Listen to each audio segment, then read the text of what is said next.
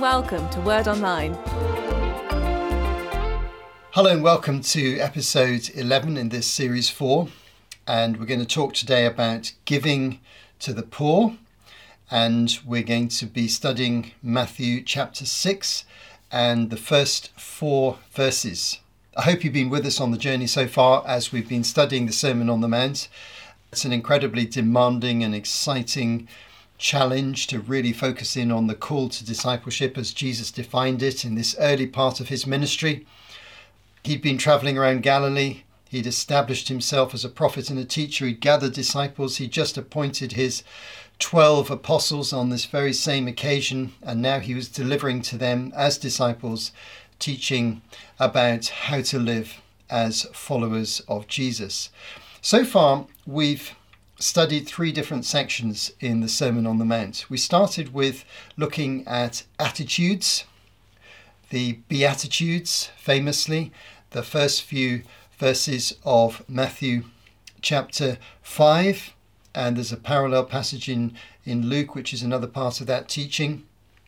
Then Jesus explained the essential relationship between himself and the law of Moses and his teaching in the law of Moses in Matthew 5 verses 17 to 20, where he said he wasn't going to abolish the law of Moses, he was going to fulfill it. That's the second section. That's just a very short teaching which explains what he's going to do next. And in the third section, which we've just finished, there are 6 different teachings which we've divided into 6 different episodes which contrast and compare something stated in the law of Moses and something that Jesus teaches in order to define how we apply those things to us. And he used the expression very often, you've heard it, it was said, but I say unto you. And he either changed things or deepened things, or he contradicted some extra teachings that had been added that weren't in the law of Moses.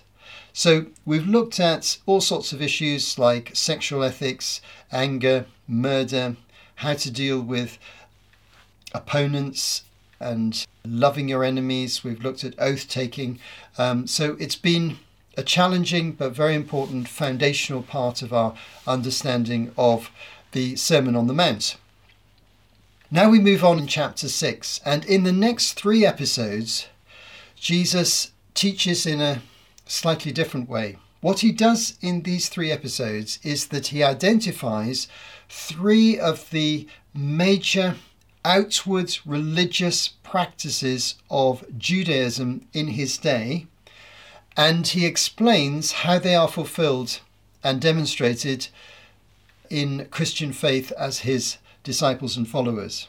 The first of these is giving to the poor, and that's the topic we're going to look at in this episode.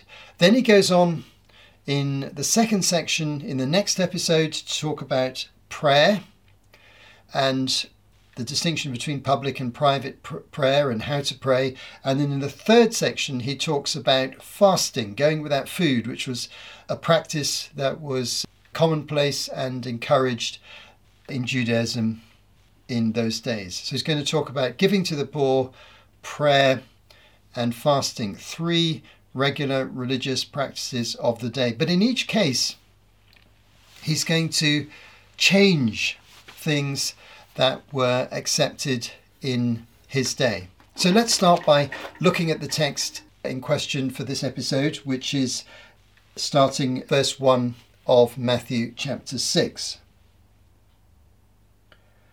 Be careful not to practice your righteousness in front of others to be seen by them.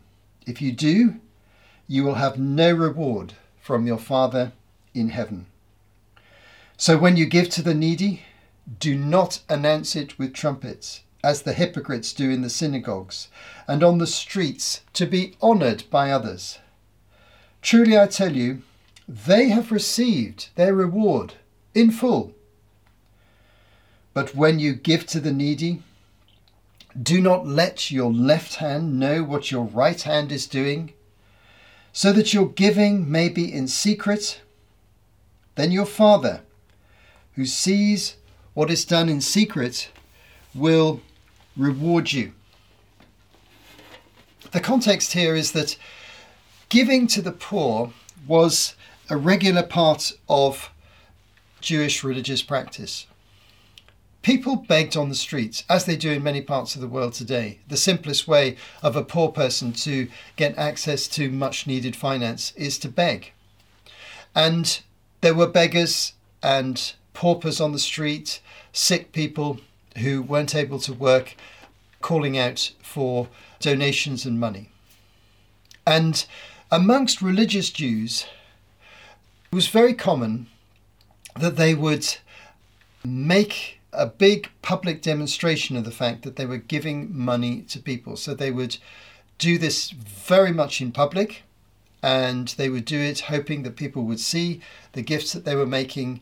And as Jesus said here, their motivation was primarily to receive the honor of other people. And many of the people who acted like this were in fact quite rich. We know for a fact that many of the Pharisees, one of the religious groups that Jesus clashed with frequently, who were very dominant in Jewish society at the time, we know that many of them were quite wealthy. So to make these donations in public wasn't particularly costly to them, and it gained public recognition and honor for them through their act of giving. They might do it in the synagogue, they might do it on the street, so that people could see that they were being generous to the poor.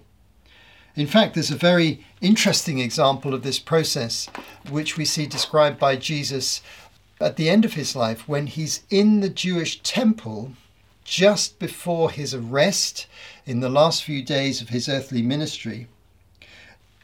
In Luke chapter 21, there's a very interesting incident described in the temple, which really gives an example of this process that Jesus is identifying in this text here in Matthew 6. In the temple, there was at that time a particularly large chest or box in which people were invited to make their donations into the temple treasury. And some of this was supposed to go to the poor, but it also went for other uses in the temple. And it says in Luke 21, verse 1, "As Jesus looked up, he saw the rich putting their gifts into the temple treasury. He also saw a poor widow put in 2 very small coins." Now he goes on to make a point about how generous she was and how lacking in generosity the rich were.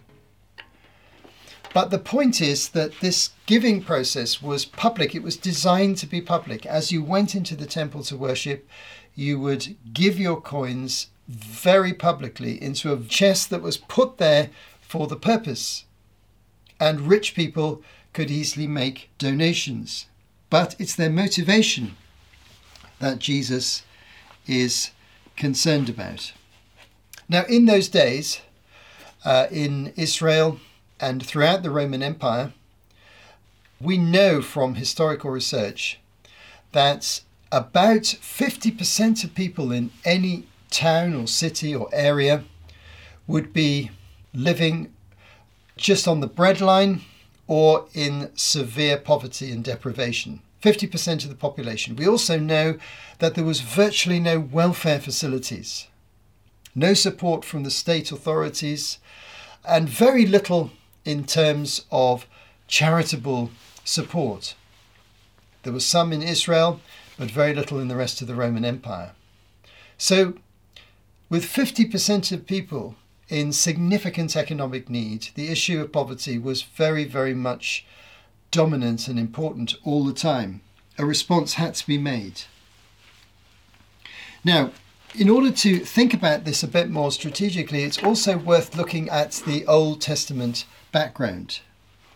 In the Law of Moses, for example, in Deuteronomy 15, verse 4, it says, "There need be no poor people among you, for in the land the Lord your God is giving you to possess as your inheritance, he will richly bless you." In other words, there'll be enough resources for everyone. And then going on to verse 11, it says, There will always be poor people in the land. Therefore, I command you to be open-handed towards your fellow Israelites who are poor and needy in your land. So there's enough provision, but not enough distribution, even in Israel in the Old Testament times. That's a very interesting perspective, and that applies to almost all societies, even today. There's enough provision, but not enough distribution, because wealth tends to accumulate in the hands of a few people in any society, and poverty still remains. Now, in the Old Testament, there was a remedy for poverty. And that remedy for poverty particularly was not just individual acts of generosity, but something built into the structure of society. Every 50 years, according to Leviticus chapter 25, a number of social changes had to take place in Israel. The land was distributed amongst all the tribal families so that every family was supposed to have a land holding. But very often they lost connection with their land over a period of time through poverty or through illness or through some negative thing that had happened. And so every 50 years, land that had been taken by others had to be returned to the original family. Also, people who had become bonded labourers or slaves because of becoming so poor had to be given their freedom. Also, people who had got themselves into debt were allowed to be remitted their debt so they didn't have to pay that debt in the 50th year. It was called the Year of Jubilee and was a major feature of the way the law of Moses functioned in order to deal with poverty. So we can see that poverty is a very important issue in the Bible and in the Old Testament. And as we go through other parts of the Old Testament, we'll see a number of examples very clearly of how people who followed God are called to be generous and kind-hearted to people in need. Here's a few examples. Psalm 41, verse 1. Blessed are those who have regard for the weak. The Lord delivers them in times of trouble. Or think about Proverbs 19 verse 17. Whoever is kind to the poor lends to the Lord, and he will reward them for what they have done. Or consider this in the prophet Isaiah chapter 1 verse 17. Learn to do right, seek justice, defend the oppressed, take up the cause of the fatherless, plead the cause of the widow. So all the way through the Old Testament, in different ways, concern for the poor was built into Judaism, and individual Jews were called to be generous and to stand up for people who were poor and oppressed. Now, what Jesus is going to do here is to encourage this attitude and these actions very, very strongly in Christian disciples. He wants those who follow him to be those who are generous and kind to people in need. But the issue is motivation. So it's very easy for the rich to be charitable, for the rich to show off the fact that they are giving money to the poor. And even today in the modern world, we see this happen frequently, where people who have plenty of money get into the media and make pronouncements about what they're going to give away. And it can be very significant amounts of money if they're super rich. And that's a good thing to do in itself. But the motivation is what counts. And Jesus distinguishes here between two very important issues concerning motivation. And this issue comes up when he talks about prayer and about fasting as well. The same issue. Are we doing things to please other people and to gain their respect and honour? Or are we doing things out of love and obedience to God, who is our Heavenly Father? And Jesus talks very particularly in these early parts of chapter 6 about our relationship with our Heavenly Father as the key motivator. So he uses this very strange expression here that when we give to the needy, verse 3, do not let your left hand know what your right hand is doing. This is an example of a form of speech called hyperbole, an exaggerated way of expressing something just to draw our attention to what he's saying. Don't let your left hand know what your right hand is doing. Well, it's hyperbole. It's not possible. The human brain connects the left and the right hand together. They're working together at all times. But the hyperbole tells us something important, and that is that secrecy and discretion in giving is fundamental to Christian discipleship. When we are giving to other people, we should not be seeking the honor and the respect of others in the act of giving. Sometimes they have to know what we've given for practical reasons, but for the most part, most of the time, nobody needs to know. And Jesus points out that the person who knows and needs to know whom you're seeking to please is your heavenly Father in heaven. He sees what you do in secret, and he brings his reward. So Christian discipleship moves away from doing things just for an external reason. It's based on our relationship with our Heavenly Father. And so, do not let your left hand know what your right hand is doing, so that your giving may be in secret. Then your Father who sees what is done in secret will reward you. Now, we don't know what that reward is. It's not defined. We mustn't think that we're in a contractual relationship with God, that he has to bless us if we give money to the poor or indeed give money to the church. Now, some Christian teachers and some ministries teach that if you give money to us, then God is forced to bless you in a particular way. Now, that's not exactly what the New Testament says. In this context, the New Testament says, if you're giving to the poor, your Father will reward you. You have to trust him to know what that reward will be. It's not a promise that if you give that money to the poor, you're going to get that money back or that money plus a percentage, an extra bonus. It doesn't say that. It is an act of faith to give your money to the poor. You trust God to meet your needs. He'll reward you.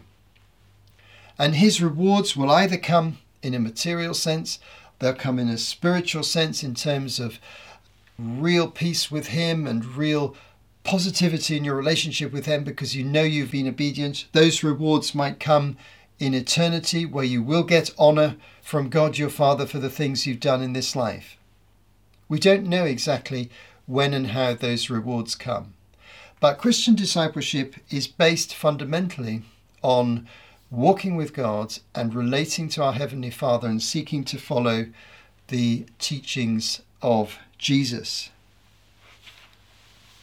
Now, this issue of giving to the poor is incredibly important in our world today. We live in a very divided world. Every country, of course, has very big distinctions between the rich and the poor. Poverty generally in the world is very widespread.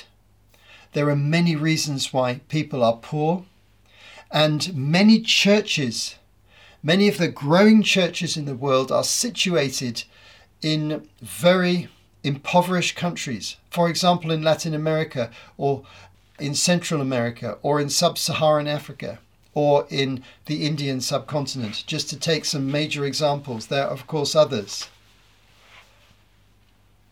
And poverty is an ever-present reality. For those churches in the developed world and in the Western world, the situation is different. We have affluence, generally speaking, in our countries.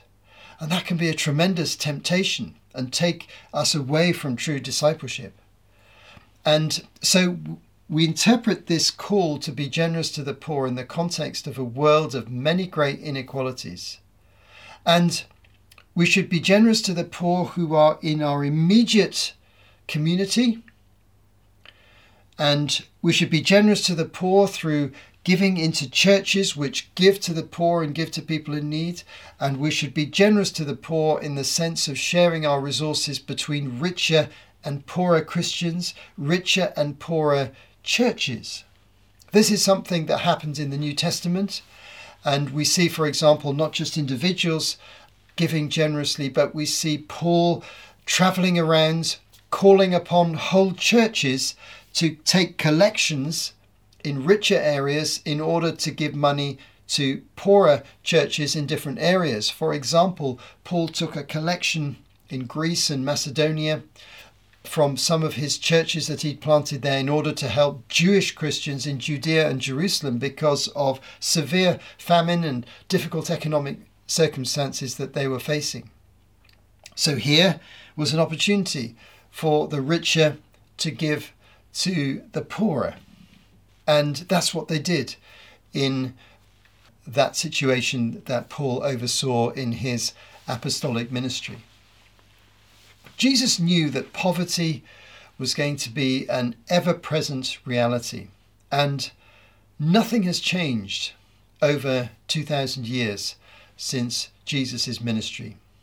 And in some respects, poverty is becoming a more intense issue in the 21st century with very swift rise of world population, particularly in developing countries, with many changes in our climate that are affecting agricultural production and economic activity in many countries, with constant threat of warfare, with a huge number of refugees in our world today, one of the highest numbers of refugees registered at any time in modern history, even as I'm speaking today. And so these words have a tremendous significance.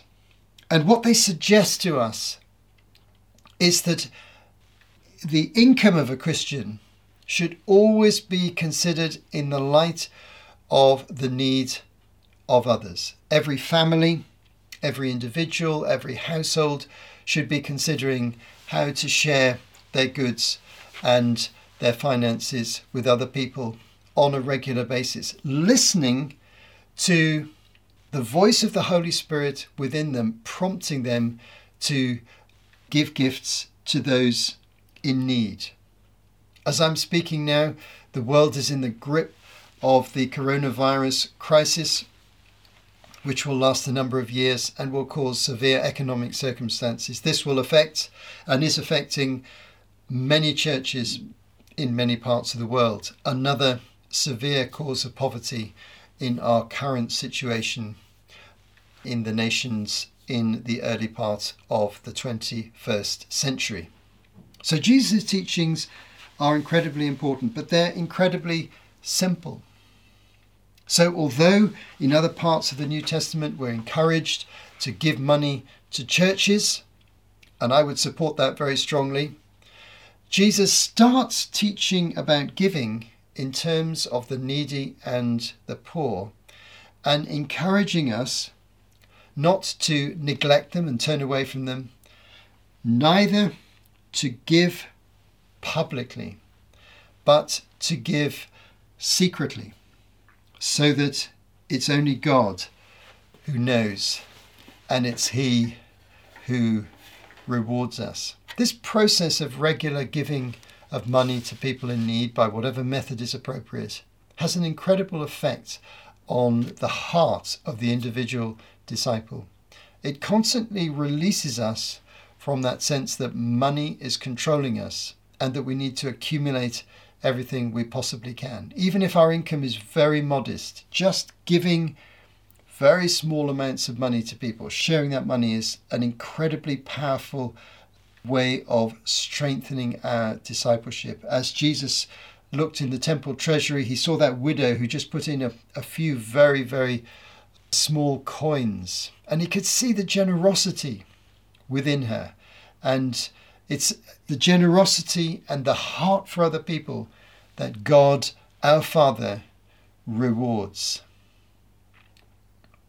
Well, thank you for listening to this episode as we've looked at the first of the three religious practices that Jesus was reinterpreting from Judaism into Christian discipleship. And the fundamental point here is that we don't give money to other people publicly. We do it privately. He'll make the same point we'll see in the next episode when it comes to prayer. Prayer is essentially private, and it's private prayer that God our Father rewards. The same thing applies to fasting, which will be the episode that follows that one. So there's a theme running all the way through. So I look forward to seeing you again for our next episode, and thanks for listening today. You have been listening to Martin Charlesworth for Word Online. To find out more, visit wordonline.org.